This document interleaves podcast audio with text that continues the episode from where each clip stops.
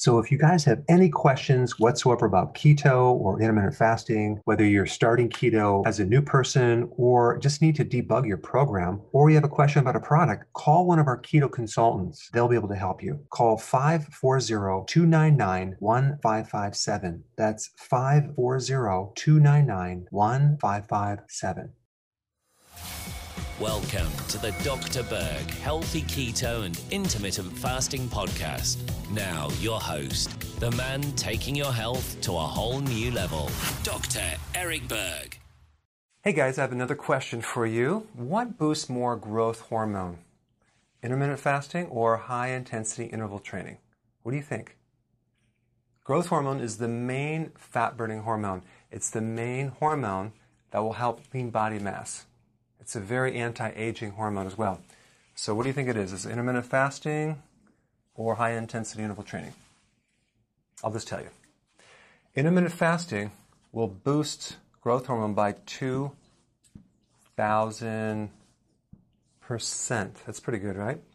High intensity interval training will boost it by 450 to 700 percent. So the winner is intermittent fasting.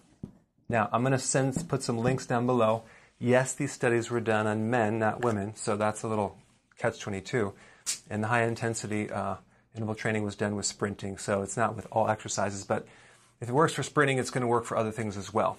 So you would think that this high intensity interval training would produce way more growth hormone, but really it's intermittent fasting.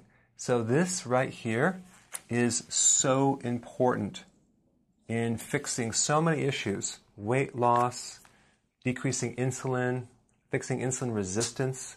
If you're a diabetic, if you could do this, this would be really good. You want to consume two or three meals a day without any snacking in between.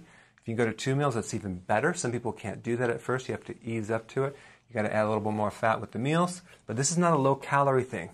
This is a high dense, nutrient dense meal, but you're just not eating constantly and grazing. Okay? 2000% growth hormone. And the other thing is that you're not going to lose muscle mass because when growth hormone increases, it protects you against muscle loss. So that's really cool. All right. So thanks for watching. Hey guys, thank you so much for watching. Please click the subscribe button and I will see you in the next video.